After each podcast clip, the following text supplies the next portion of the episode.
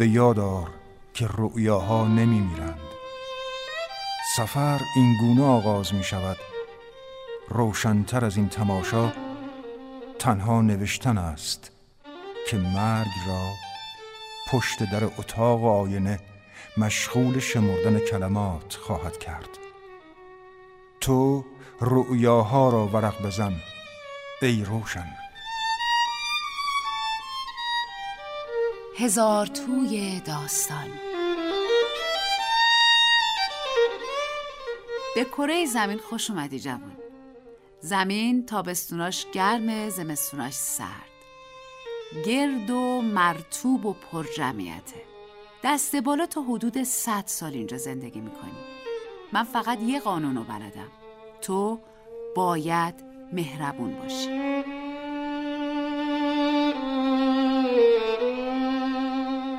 سلام. بهناز بستاندوس هستم و با هزار توی داستانی دیگر یک ساعتی با شما عزیزان همراه خواهم بود. امشب با هم به دنیای مردی قدم می‌ذاریم که با استعداد کم نظیرش در نوشتن گونه ادبی جدیدی رو به وجود آورد و جریان ساز شد. مردی که از شوخ طبعی برای پرداختن به اساسی ترین سوالات وجودی بشر استفاده می‌کرد. کورت وانگات نویسنده آمریکایی آلمانی تبار که آثارش در دهه های 60 و 70 میلادی اونو به نمادی ادبی تبدیل کرد. ونگات با به وجود آوردن ترکیب هنرمندانه از داستانهای علمی تخیلی، فلسفه و البته تنز در آثارش علاوه بر پرداختن به تمهای متافیزیکی، آسیبهای ناشی از فرهنگ مصرفگرایی و یا تخریب محیط زیستم به تصویر می‌کشید. اون برآمده از دل جنگ گذارترین رمان ضد جنگ یعنی سلاخانه شماره پنج رو بر پایه تجربه هولانگیز خودش در جنگ برای جهانیان به یادگار گذاشت. آثار اون در جهانهای عجیب و متفاوت میگذرند و پر از تصاویری واژگون و وهمالود و شخصیتهایی با نژادهای مختلف و متفاوت هستند. این نویسنده آمریکایی با استفاده از تخیل نامحدود خودش جهانی کامل و با تمام جزئیات ریز و درشت اون در داستانهاش میآفرید.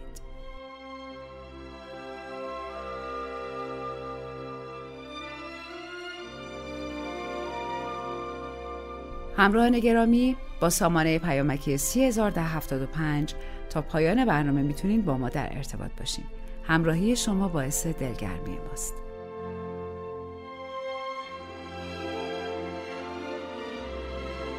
کورت وونگات جونیور در 11 سپتامبر 1922 در ایندیاناپولیس ایالت ایندیانا به دنیا آمد. اجدادش از مهاجرین گسترده آلمانی ها به غرب میانه بودند. پدرش کورت وونگات سینیور معمار بود و مادرش ادیس لیبر زنی از خانواده ثروتمند بود که پس از مرگ مادرش متحمل سختی های بسیاری در زندگی شده بود. به گفته ونگات مادرش اهل نوشتن بوده و داستانهای خوبی هم می نوشته ولی هیچگاه خریداری پیدا نکرد و این افسردگی مادرش را دو چندان ساخت و شاید همین انگیزه بیشتری شد که ونگات نوشتن را پیشه کند. ونگات دوران رشد و کودکی خود را نسبتاً شاد توصیف می کند. خانواده در طول اولین سالهای کودکی ونگات از امکانات و رفاه برخوردار بود ولی در طول سالهای رکود بزرگ دهه سی رنج مالی گسترده ای را متحمل شدند. ونگات در دبیرستان در گروه موسیقی مدرسه کلارینت می نواخت و به عنوان نویسنده و بعدها سردبیر روزنامه مدرسه کار می کرد. نوشتن برایش ساده بود و کاری بود که عاشقش بود. درست مثل برادرش برنارد که در ریاضی و فیزیک خوب بود و خواهرش که در طراحی و مجسم سازی فوقلاده بود.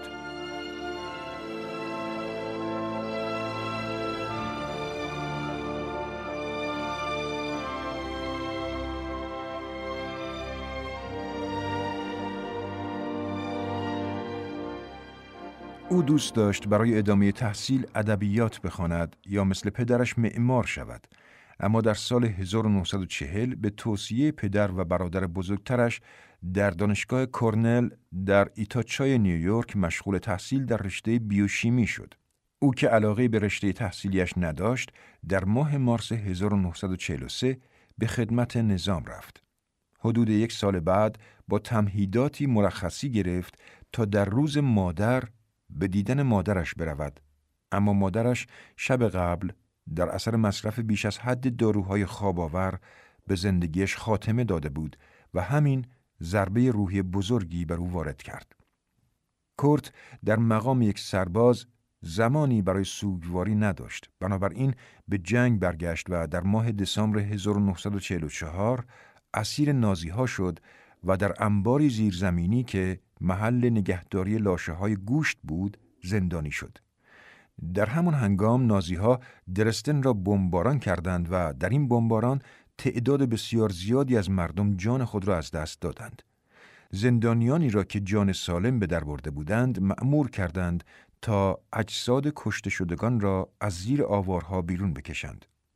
ونگات جزئیات این واقعه را بعدها به نحوی زنده و مؤثر در رمان شاهکارش سلاخانه شماره پنج توصیف کرده است.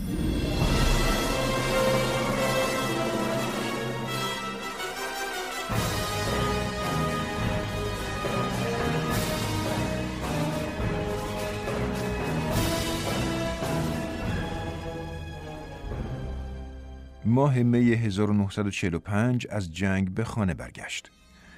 کهن سرباز 22 ساله همراه با نشان سربازان زخمی خیلی زود با محبوب دوران کودکیش جین کوکس که از دوران مهد کودک با او آشنا بود ازدواج کرد. آنها به شیکاگو رفتند و کورت در دانشگاه شیکاگو در رشته انسان شناسی اسم نویسی کرد و تا مقطع فوق لیسانس پیش رفت. به رغم علاقه چند تن از استادان پایان نامه فوق لیسانسش در باب نوسانهای ما بین خوبی و بدی در افسانه های ساده به اتفاق آرا از سوی کمیته بررسی پایان نامه ها رد شد. ولی سرانجام سالها بعد در سال 1971 وقتی دانشکده انسانشناسی به این نتیجه رسید که رمان او گهواره گربه در خدمت به شاخه علمی انسانشناسی فرهنگی مؤثر بوده مدرک فوق لیسانسش را صادر کردند. در سال 1947 شیکاگو را ترک کرد و به شنکتادی در ایالت نیویورک رفت تا شغلی در امور انسانی جنرال الکتریک به دست بگیرد. در آنجا بود که کار خود را به عنوان نویسنده شروع کرد. مواد لازم برای اولین داستانهای کوتاه و رمانهایش مخصوصاً پیانوی نوازنده و گهواره گربه را از تجربه آنجا جمع آوری کرده بود. بخشی از انگیزش برای نوشتن مربوط به خانواده روبرشتش بود. پسرش مارک در سال 47 به دنیا آمد و دخترش ادیس در سال 1949 و دختر دیگرش نانت در سال 1954. ونگات در این دوران قطعی نوشت به نام گزارشی بر تأثیر انبار که ادعا می کند اولین داستان کوتاه اوست. از این دوران به بعد همه اوقات خود را صرف نوشتن کرد.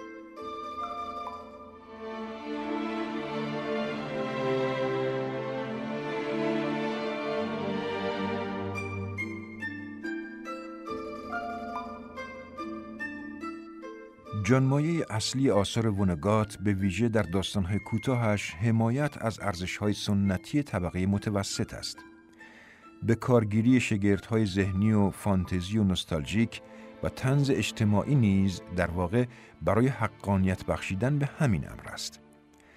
بسیاری از داستانهای او به دلیل دلبستگیش به مسائل علمی آمیزه از تجربیات روزمره و گزارش ها و پیش ها و آینده نگری های علمی است و از این رو او را از نویسندگان برجسته داستان های علمی تخیلی هم به شمار آوردند.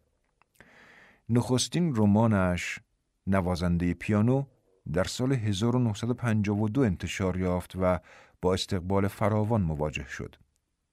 رمان دومش آژیرهای هیولا هفت سال بعد از چاپ درآمد. در این فاصله او سرگرم نوشتن داستانهای کوتاه برای مجله های معتبر و سرشناس بود. این داستانها بعدها به صورت مجموعه‌ای به نام قناری در خانه گربه و چند سال بعد با یک تغییر جزئی به نام به خانه میمون خوش آمدید نشر یافت.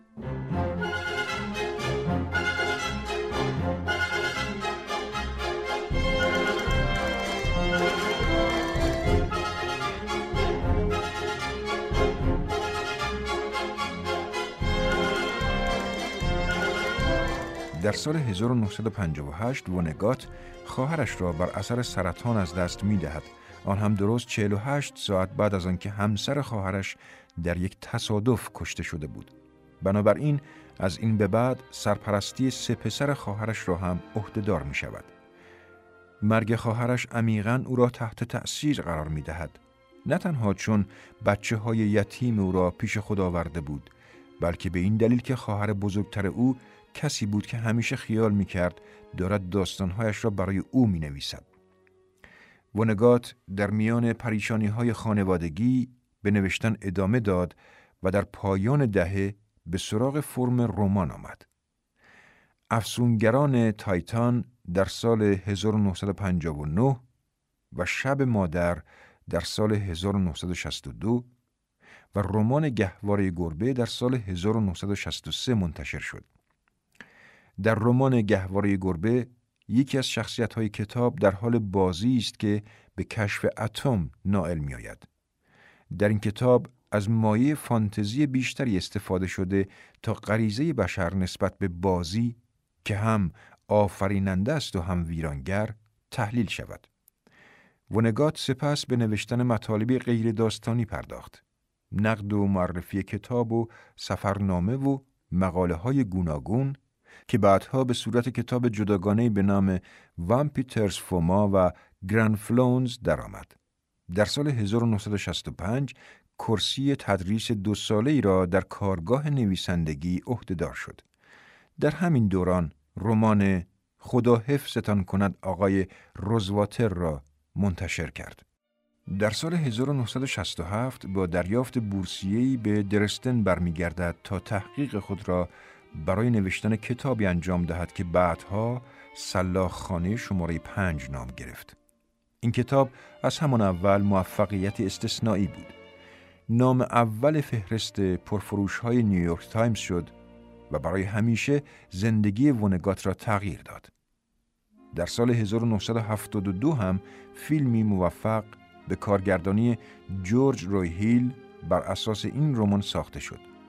از آن پس محافل هنری و دانشگاه ها و مراکز آموزشی پی در پی برای ایراد سخنرانی از او دعوت به عمل آوردند و کار به جای کشید که در دانشگاه هاروارد سرگرم تدریس رشته ادبیات داستانی شد و به دریافت جوایز گوناگونی از جمله جایزه ادبی انستیتوی ملی هنر و ادبیات نائل آمد.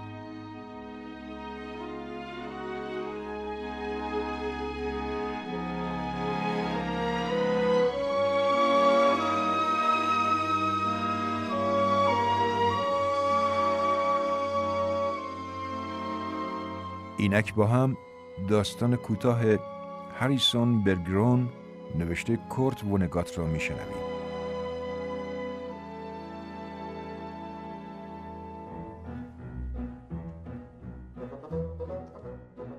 سال 2081 بود و همه بالاخره با هم برابر بودند.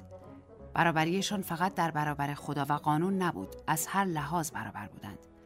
هیچ کس از دیگری باهوشتر نبود. هیچ کس از دیگری خوشقیافه تر نبود. هیچ کس از دیگری قویتر یا فرستر نبود.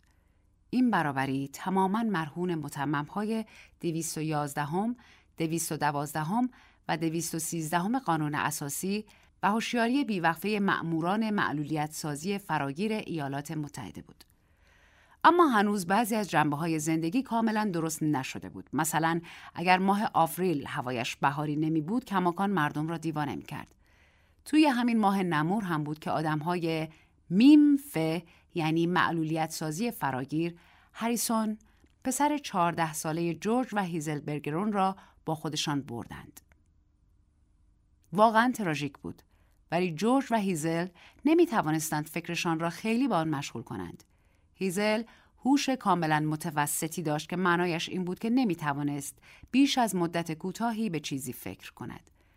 جورج هم چون هوشش خیلی بالاتر از حد متعارف بود یک رادیوی کوچک معلولیت ذهنی توی گوشش داشت قانون او را ملزم می کرد که همیشه این رادیو را در گوشش داشته باشد رادیو روی یک فرستنده دولتی تنظیم شده بود حدودا هر 20 ثانیه فرستنده صداهای گوشخراشی میفرستاد تا جلوی سوء استفاده غیرعادلانه آدمهای شبیه جورج از مغزشان را بگیرد. جورج و هیزل داشتند تلویزیون تماشا می کردند. روی گونه های هیزل اشکهایی روان بود ولی او در آن لحظه یادش رفته بود که اشکها به خاطر چه بودند. تلویزیون داشت چند بالرین را نشان می‌داد. زنگی توی سر جورج صدا کرد. مثل دوستهایی که آژیر سرقت را شنیدند افکارش با وحشت گریختند. هیزل گفت این باله قشنگ بود. جورج گفت ها؟ هیزل گفت باله رو میگم. خوشگل بود. جورج گفت سعی کرد کمی به بالرین ها فکر کند. واقعا خیلی خوب نبودند. در هر حال نمی توانستند از کس دیگری هم بهتر باشند. چندین وزنه و کیسه پرساچمه بهشان وصل بود و روی صورتهاشان نقاب داشتند تا کسی با دیدن حالتی آزاد و زیبا روی صورتی قشنگ احساس نکند که خودش شبیه جوبگرد هاست. این فکر گنگ به سر جورج زد که شاید نباید بالرین ها را معلول کرد ولی خیلی نتوانست با این فکر پیش برود چون صدای دیگری از رادیویی توی گوشش افکارش را پراکنده کرد. قیافه جورج در هم رفت. قیافه دو نفر از هشت بالرین هم همینطور.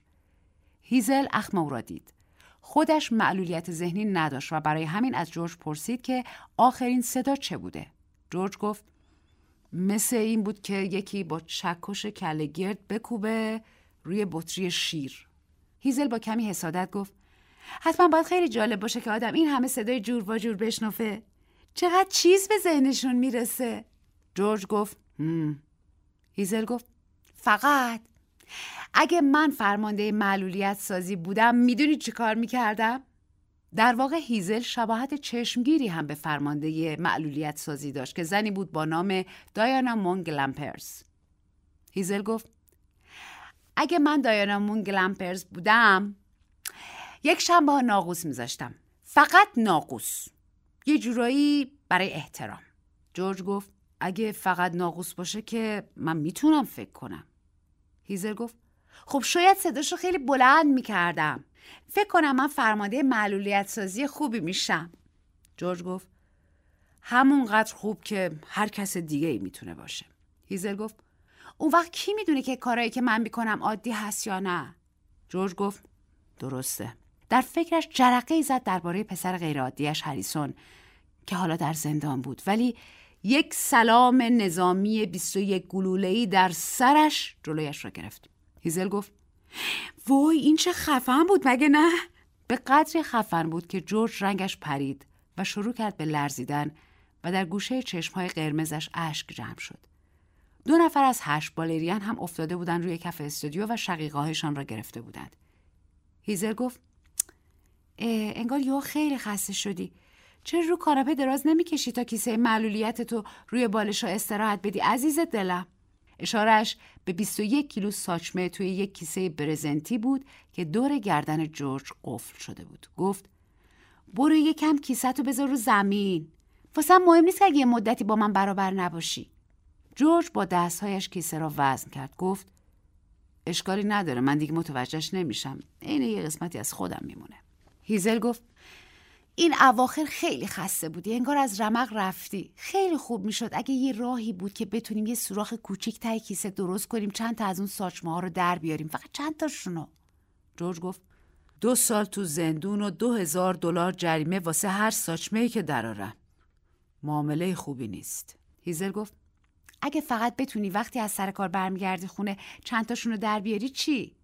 منظورم اینه که تو که اینجا با کسی رقابت نمی کنی بعدم دوباره برشون میگردونی.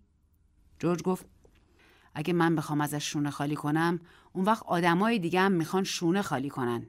بعدش هم خیلی زود دوباره برمیگردیم به دوران تاریک که توش همه با هم رقابت می‌کردن. تو که دوست نداری اینطور باشه هان؟ هیزر گفت ازش متنفرم. جورج گفت بفرما. فکر می‌کنی دقیقه که مردم شروع کنن به خیانت به قوانین چه بلایی سر جامعه میاد؟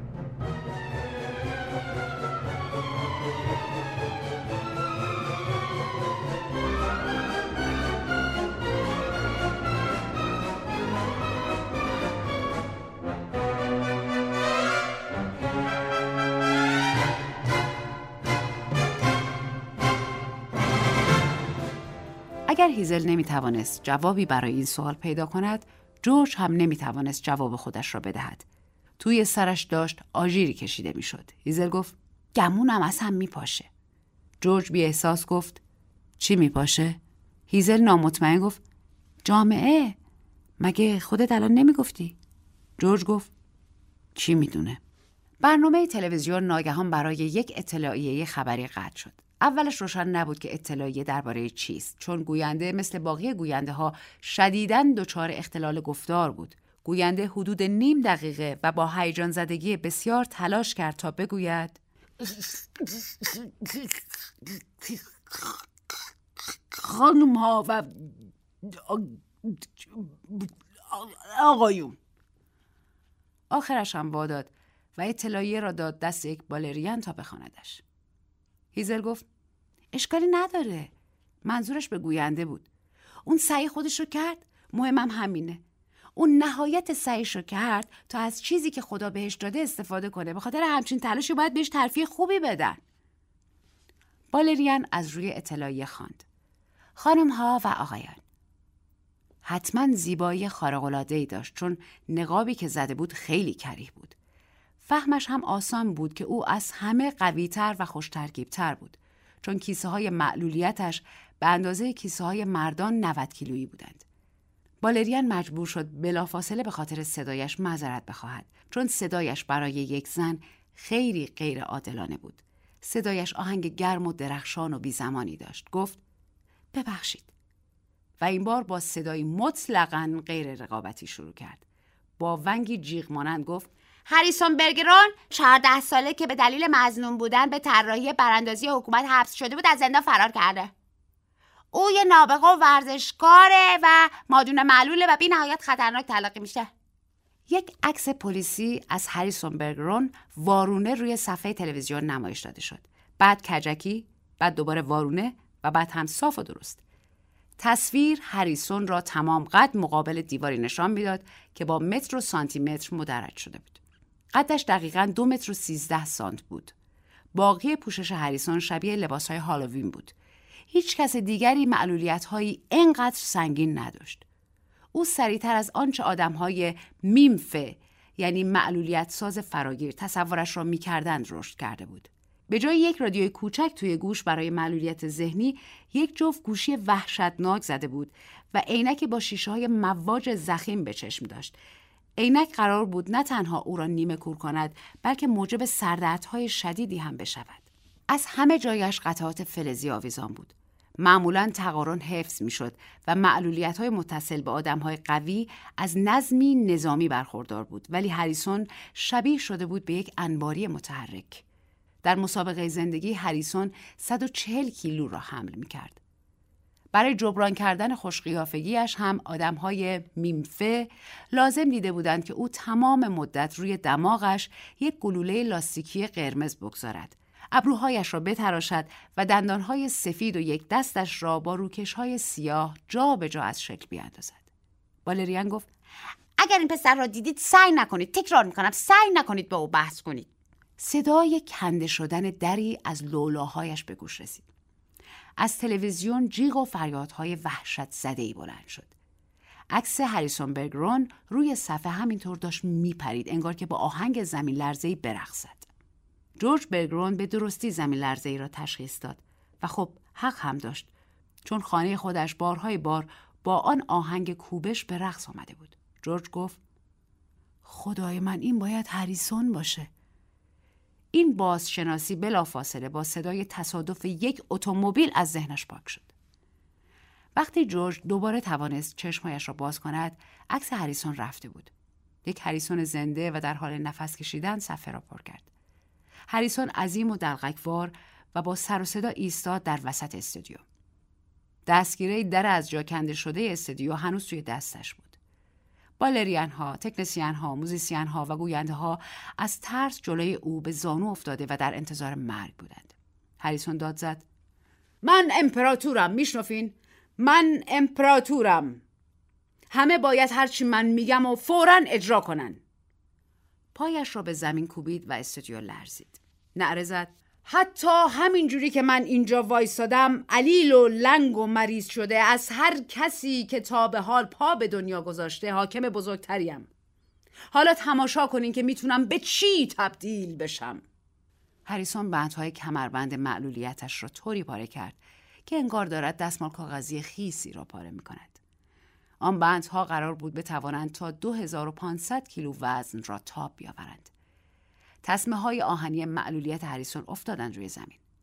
هریسون شستایش را گذاشت زیر میله قفل زنجیر دور گردنش. میله مثل ساقه کرفس شکست. هریسون گوشی ها و عینکش را کوبید به دیوار. دماغ گلوله لاستیکیش را پرد کرد و مردی آشکار شد که می‌توانست سور خدای رعد را هم بترساند.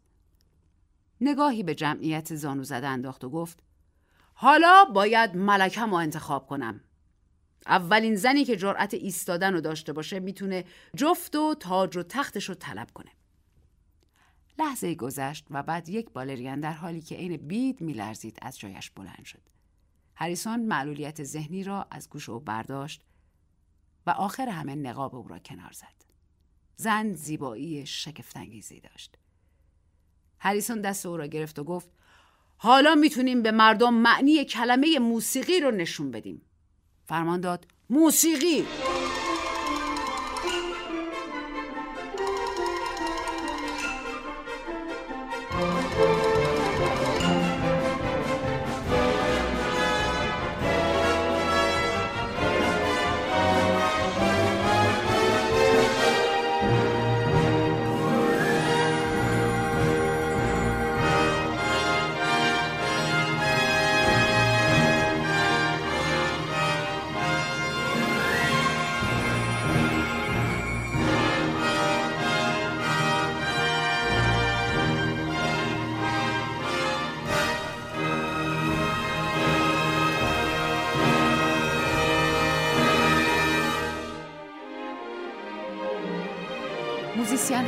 ها پاکشان برگشتند به سندلی هایشان و هریسون معلولیت های آنها را هم پاره کرد. بهشان گفت بهترین چیزی رو که بلدین بزنین تا من بارون و دوکتون بکنم. موسیقی شروع شد. اولش معمولی بود. سبک احمقانه غلط. اما هریسون دو تا از موزیسین ها را از روی سندلی هایشان بلند کرد و در حینی که داشت آهنگی را که می‌خواست برایش بنوازند می‌خواند آنها را مثل چوب میزانه رهبر ارکستر در هوا تکان داد. بعد دوباره پرتشان کرد توی سندلی هایشان موسیقی دوباره شروع شد و این دفعه خیلی بهتر شده بود. هریسون و ملکهش مدتی فقط موسیقی را گوش کردند. چنان با جدیت گوش می‌کردند که انگار داشتند ضربان قلبهایشان را با آن همزمان می‌کردند. بعد همه وزنشان را دادند روی سرانگشتان پاهاشان و بعد در فورانی از زیبایی و شادمانی پریدند توی هوا. نه تنها قوانین زمینی را زیر پا گذاشته بودند بلکه قانون جاذبه و قوانین حرکت هم نقض شدند. خیز برداشتند جست زدند. چرخ زدند گشتند و دور زدند. مثل گوزنی بازیگوش جست زدند. سقف استودیو ده متر ارتفاع داشت ولی هر جست به آن نزدیکترشان می‌کرد. قصد آشکارشان این شد تا سقف را ببوسند. بوسیدندش و بعد جاذبه را با عشق و اراده محض خونسا کردند و چند سانتیمتر پایینتر از سقف در هوا معلق ایستادند. همان وقت بود که دایانا مونگلمپرز فرمانده معلولیت سازی با یک تفنگ شکاری دلول کالیبر ده وارد استودیو شد. دو بار شلیک کرد و امپراتور و ملکه قبل از رسیدن به زمین مرده بودند. دایانا مونگلمپرز دوباره تفنگ را پر کرد. موزیسین ها را هدف گرفت و بهشان گفت که ده ثانیه فرصت دارند تا معلولیت هاشان را سر جایشان برگردانند. در این لحظه لامپ تصویر تلویزیون برگرون ها سوخت. هیزل برگشت تا این قطع تصویر را به جورج گزارش دهد ولی جورج به دنبال یک قوطی نوشیدنی رفته بود توی آشپزخانه. جورج با نوشیدنیش از آشپزخانه برگشت و لحظه یک سیگنال معلولیت بر جا لرزاندش. بعد دوباره رفت و نشست. به هیزل گفت داشتی گریه می‌کردی؟ گفت جورج گفت برای چی؟ هیزل گفت یادم رفته تلویزیون یه چیز خیلی غمانگیزی نشون داد. جورج گفت چی بود؟ هیزل گفت نمی‌دونم همش تو ذهنم قاطی پاتی شده. جورج گفت چیزای غمانگیز رو فراموش کن. هیزل گفت من همیشه همین کارو می‌کنم. جورج گفت آفرین عزیزم. قیافش در هم رفت. صدای وحشتناک اسلحه در سرش پیچید. هیزل گفت وای منم می‌تونم بگم که چقدر خفم بود. جورج گفت می‌تونی دوباره بگیش. هیزل گفت وای منم می‌تونم بگم چقدر خفن بود.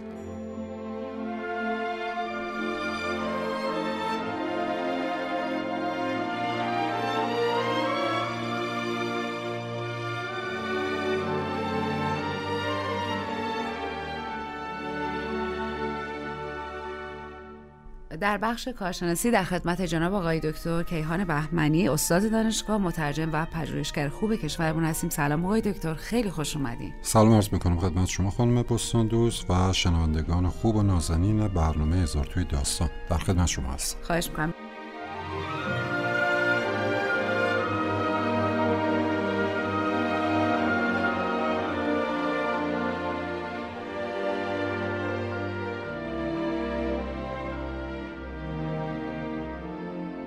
رسیدیم به ونگات عزیز نویسنده که خیلی هم در ایران محبوبه آثار زیادی هم ازش ترجمه بله. شده خیلی هم رمان‌هاش طرفدار داره شاید بیشتر از داستانهای کوتاهش بله.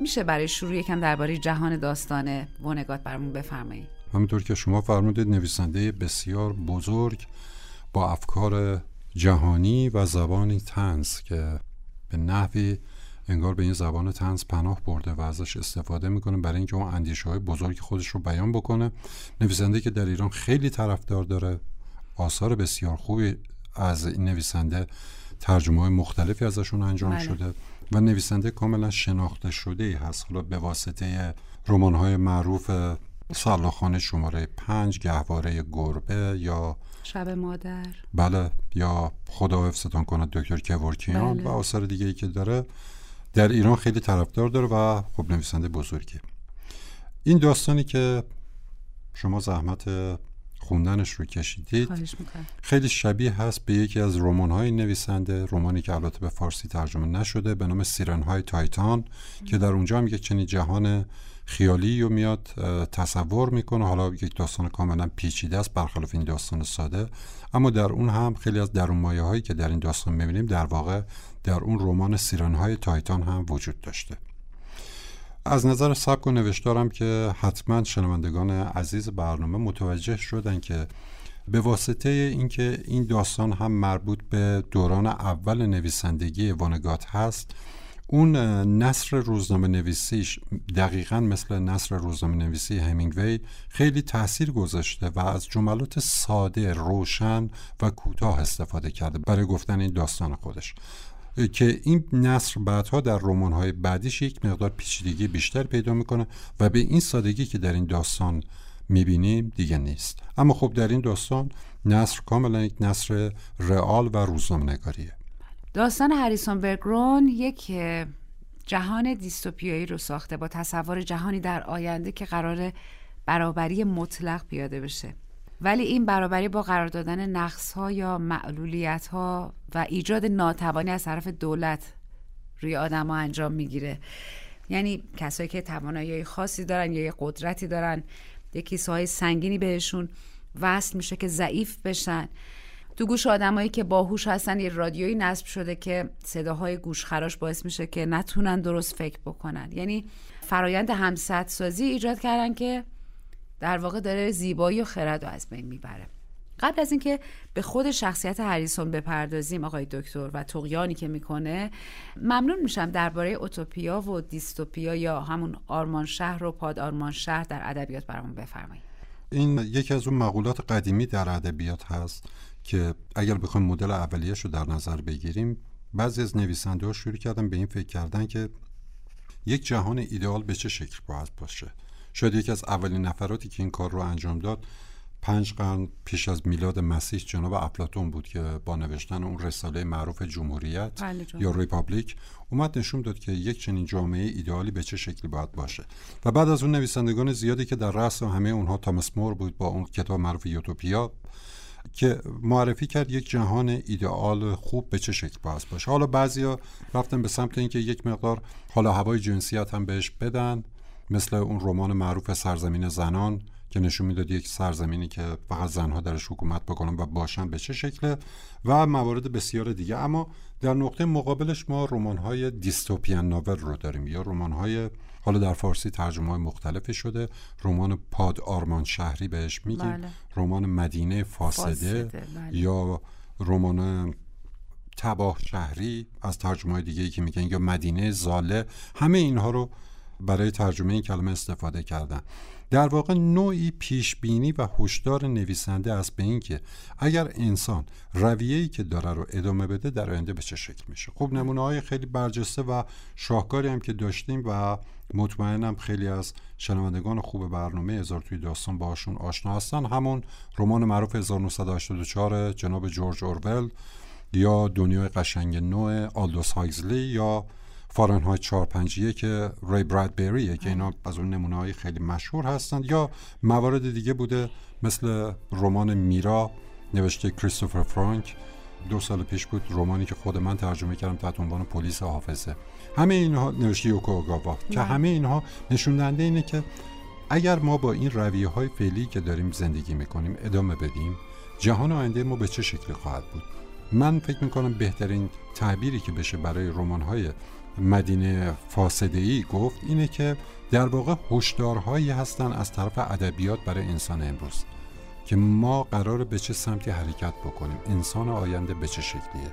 و در آینده بناس جوامعی که ما در اونها زندگی می‌کنیم داره چه کیفیاتی باشه؟ اگر به رویه های فعلی خودمون ادامه بدیم و تغییری در عملکرد خودمون نداشته باشیم.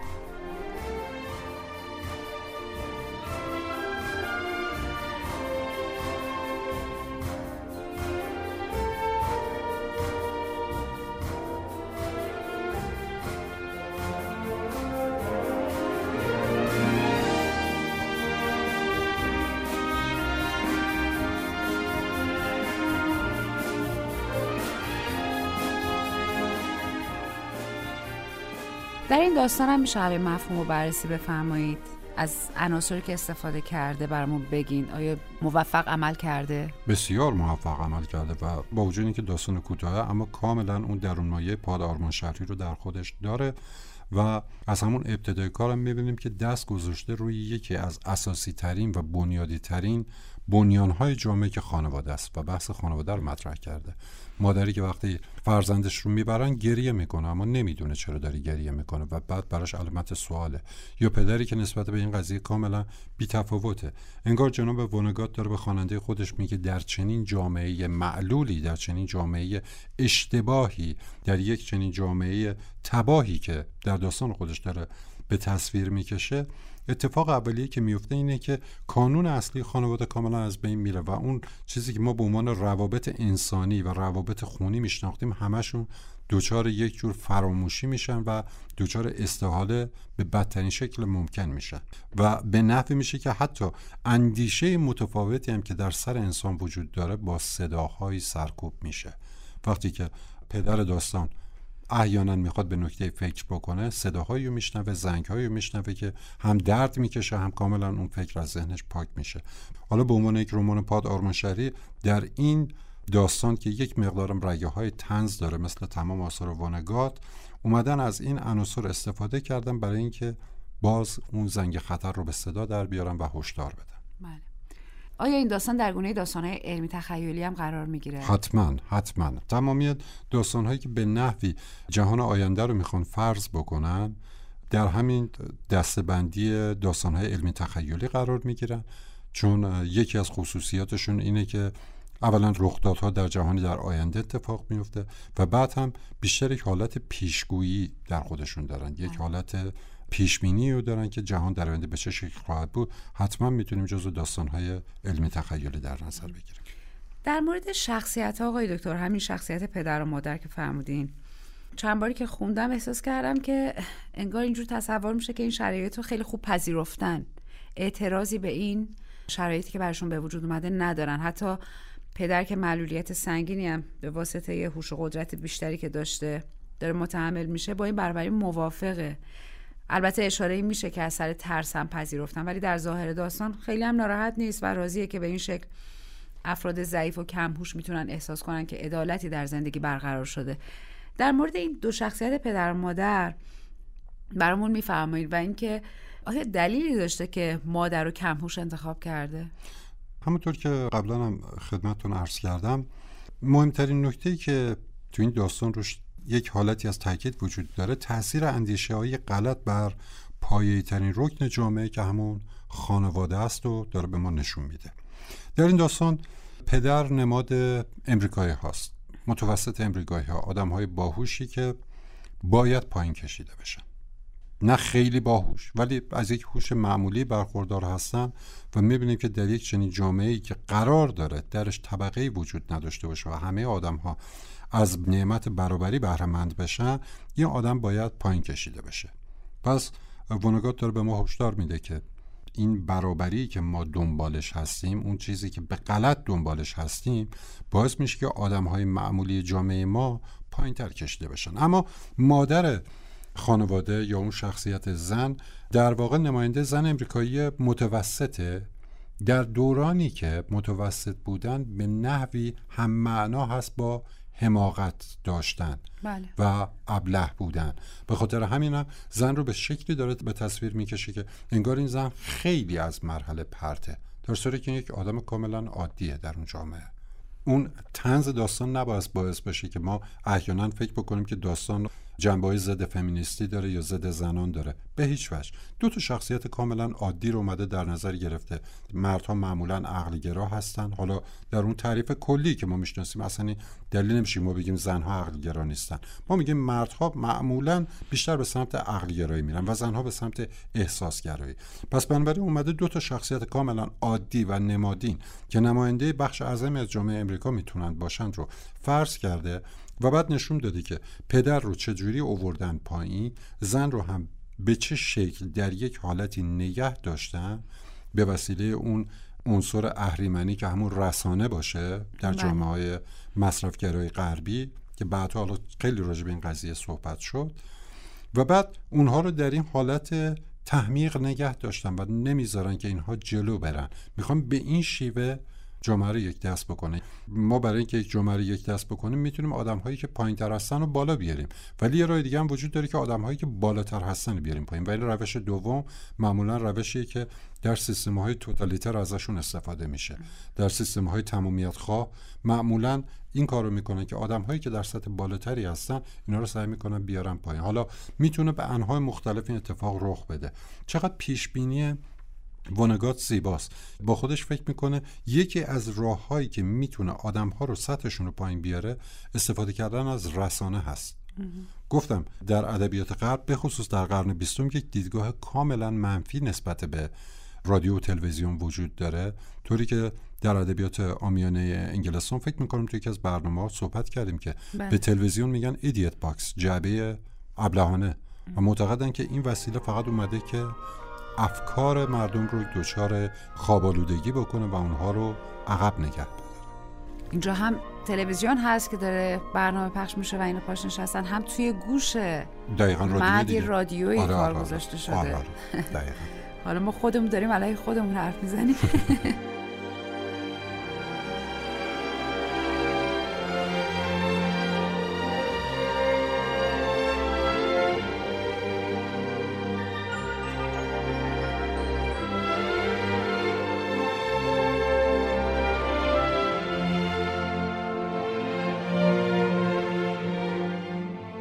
درباره شخصیت هریسون و اون توقیانش و سرانجامش هم برامون میفرمایید درباره سرانجام داستان یه برداشت می‌تونه این باشه که ما می‌تونیم قهرمان داستان هریسون رو در انتهای داستان یک دیکتاتور فرض بکنیم هریسونو؟ بله بله به خاطر اینکه نوع گفتمانی که داره وقتی که میاد تو برنامه میگه من از همه قدرتمندترم بله. من از همه بهترم بله. و این حالت صحبت کردنش انگار که در یک چنین جامعه در نهایت یک دیکتاتور بیرون خواهد اومد. جامعه که به غلط به این تصاویر رسیده باشه در نهایت هم اون موجودی که از توش در میاد می‌تونه یک فرد دیکتاتور دیگه باشه. یعنی یک دیکتاتوری بیاد یک دیکتاتوری دیگر رو به وجود بیاره. یک نگاه می‌تونه این باشه. یک نگاه دیگه می‌تونه این باشه که در یک چنین جامعه شخصیت مثل هریسون که هم قدش بلندتر از دیگرانه هم هوشش بیشتره. چندین بار در طی داستان روی این مسائل تاکید میشه. جایی که پلیس داره اون اعلامیه رو اعلام می‌کنه توسط یکی از این بالرین ها اون بیانیه خونده میشه اولین هشداری که به مردم میده میگه در صورت برخورد با این آدم باهاش بحث نکنید. چون این آدم از نظر منطق در یک مرحله بالاتری قرار داره و می‌تونه شما رو قانع بکنه که شما دارید اشتباه می‌کنید. همه اینها رو در کنار این عنصر می‌ذاره که وقتی هریسون میاد و اعلام می‌کنه که از همه برتره بلا فاصله درخواست می‌کنه که یک موسیقی توسط اون نوازنده اجرا بشه و بعد خودش شروع می‌کنه به رقصیدن. پس نشون میده که چنین آدمی به هنر هم علاقه داره.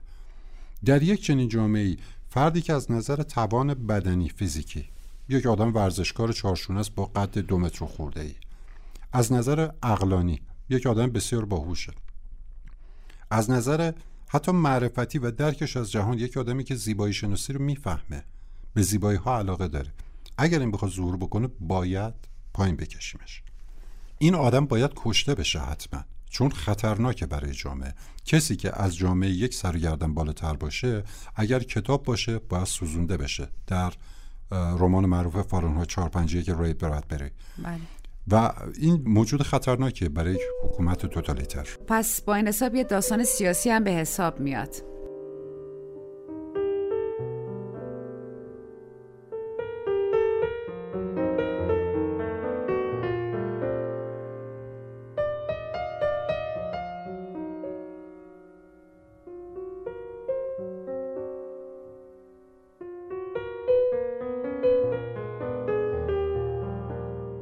نظریه مطرح شده که این داستان تنزی است در مورد سوء تفاهمات جنگ سرد آمریکایی از کمونیسم و سوسیالیسم.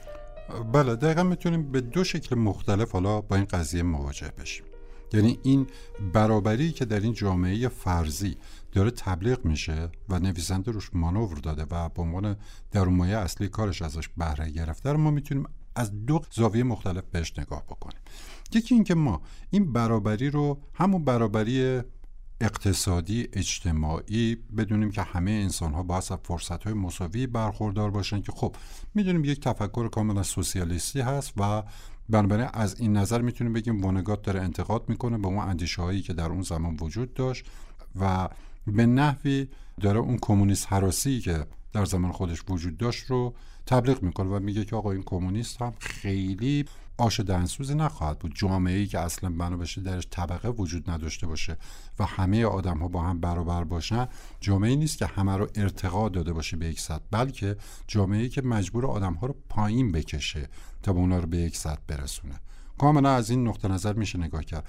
اما ما می‌تونیم به این بحث برابری که در این داستان هست از یک نظر دیگه هم نگاه بکنیم. اون هم بحث کانفرمیتی است یا به نحوی سازگاری با محیط اطراف هست. در مورد حکومت های تمامیت خواه حکومت های توتالیتر معمولا این قانون وجود داره که آدم های اجتماع همه باید در یک جهت حرکت بکنن.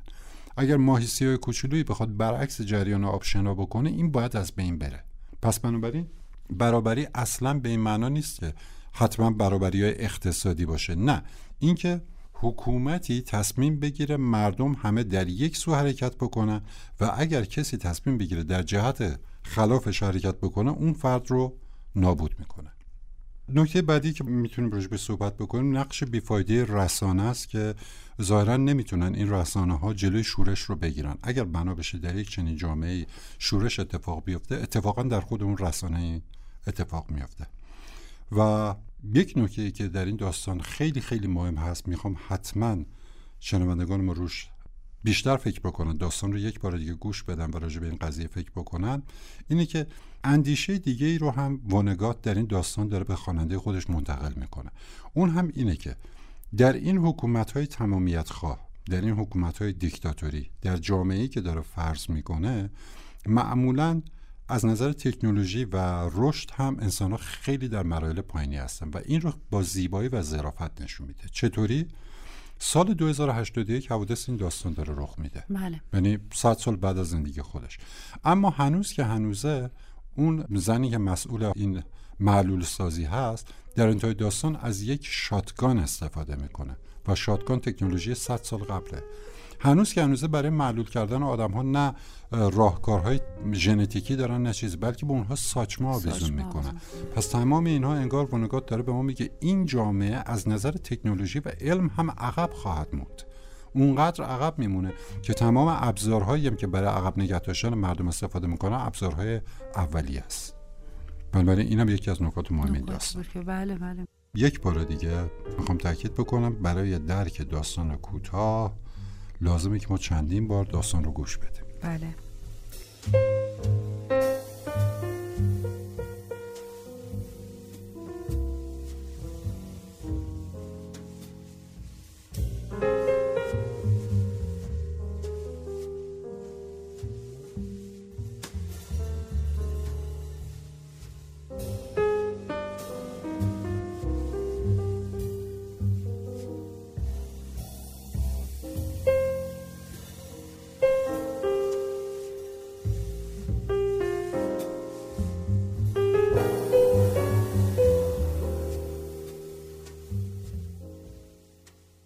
تصویر دیگه هم به ما میده اونجا که با اون ملکش در واقع پرواز می‌کنن بله. میرن سقف استودیو رو میبوسن و اونجا تیر می‌خورن. این تصویر خاصی می‌خواست بده دقیقاً. خاصی رو می‌خواست به ما بگه جان بله قهرمان داستان ما قبلا هم صحبت کردیم یک سر و گردن از جامعه بالاتره. چه از نظر فیزیکی چه از نظر روانی.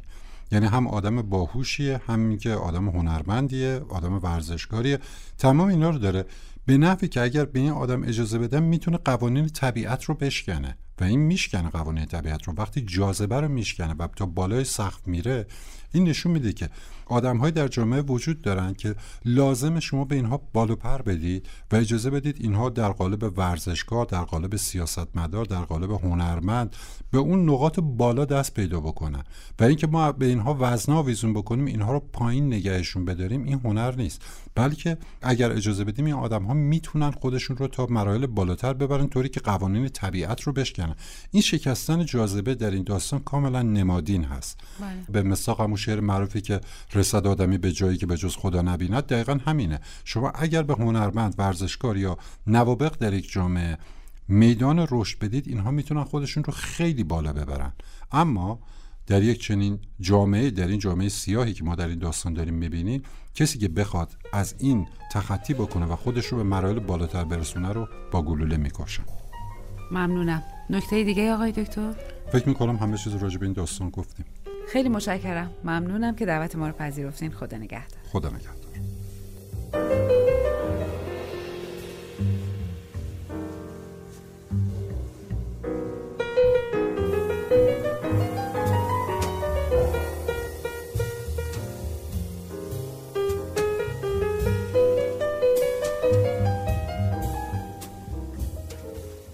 در همان زمان اوج کاریش در سال 1971 نمایش تولدت مبارک واندا جون در شهر نیویورک به روی صحنه رفت. زمانی که شغل حرفه‌ای او شکوفا شده بود، زندگی فردیش دچار مشکل بود. از همسرش جدا شد و این جدایی حادثه حاد برای ونگات بود. او به منحتن نقل مکان کرد و زندگی جدیدی را با عکاسی به نام جیل کرمنز شروع کرد و بعدها دختر یتیمی را به فرزند خواندگی گرفتند.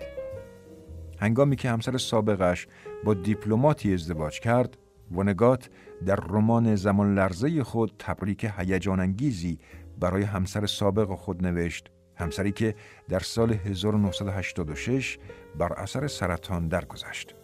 به علاوه مشکلات پیشین خانوادگی، پسرش مارک از فروپاشی روانی رنج می برد. او را در تیمارستانی بستری کردند. سرانجام در سال 1975 درمان شد و از مدرسه پزشکی هاروارد فارغ و تحصیل شد و به عنوان متخصصی محترم در حوزه اطفال مشغول به کار شد.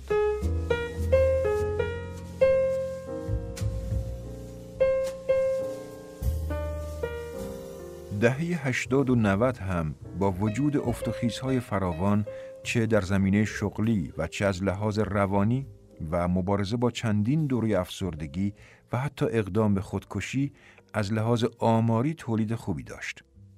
سال 1971 بر اساس یکی از کتابهایش به نام میان زمان و تیمبوکتو نمایشی تلویزیونی تهیه کردند که او را در آمریکا سرشناستر کرد و سال بعد رمان صبحانه قهرمانان از او انتشار یافت. ونگات به سراحت درباره سیاست و حوادث تاریخی و نابسامانی های اجتماعی جامعه آمریکا صحبت می کرد و از این رو نسل جوان سخت شیفته آثارش شدند. سال 1997 با انتشار رمان زمان لرزه رسما اعلام کرد که این آخرین رمان اوست که ارائه دهنده پایان خوبی بر مشغله داستان نویسی اوست. در حالی که این رمان آخرین رمان ونگات به شمار می آید ولی تولید خلاق نویسنده با این کتاب به پایان نمی رسد. دومین مجموع داستانهای کوتاه او با نام انفیدان آقای باگومبو در سال 1999 منتشر شد. خدا حفظتان کند دکتر کوارکیان و مجموعی از نوشته های کوتاه و تنظامیز رادیویی نیز که در شهر نیویورک اجرا شدند در سال 1999 منتشر شد. علاوه بر آن به ارائه سخنرانی و کنفرانس ادامه می‌داد و مقاله نیز برای ژورنال ها و روزنامه ها می نوشت.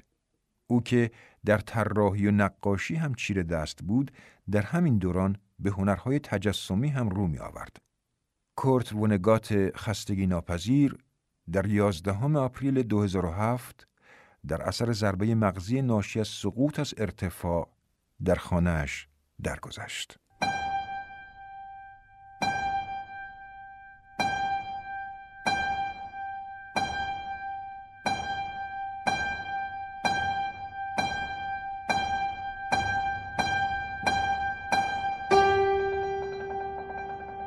پایان این برنامه رسیدیم. قبل از خداحافظی ضمن تشکر و قدردانی از همراهی شما عزیزان با پیام هاتون یادآوری می‌کنم شما می‌تونید از طریق صفحه هزار توی داستان در سایت رادیو نمایش با ما در ارتباط باشین. پیام های شما ما رو امیدوار و دلگرم می‌کنه. ضمنا تشکر ویژه‌ای دارم از جناب آقای رضا عمرانی که زحمت بخش گویندگی با ایشونه و خانم ژاله محمد علی که تهیه کنندگی کار به عهده دارن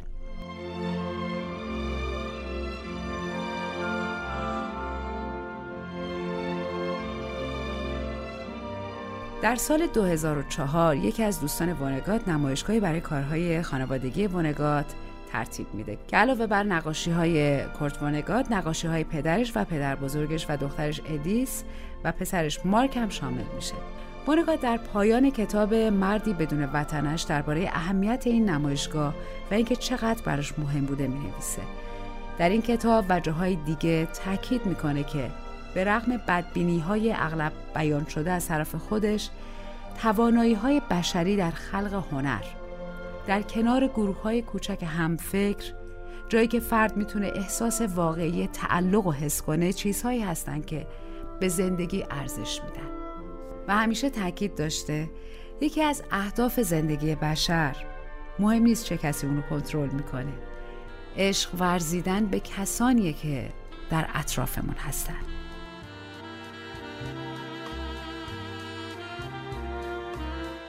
شبتون آرام.